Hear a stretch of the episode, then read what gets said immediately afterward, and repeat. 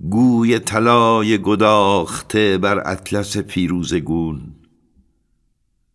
سراسر چشم انداز در رؤیایی زرین میگذرد. و شبه آزادگرد هیونی یال افشان که آخرین غبار تابستان را کاهلانه از جاده پرشیب برمیانگیزد. و نقش رمه بر مخمل نخنما که به زردی می نشیند طلا و لاجورد. طرح پیلی در ابر و احساس لذتی از آتش. چشمانداز را سراسر در آستانه خوابی سنگین رؤیایی زرین. میگذرد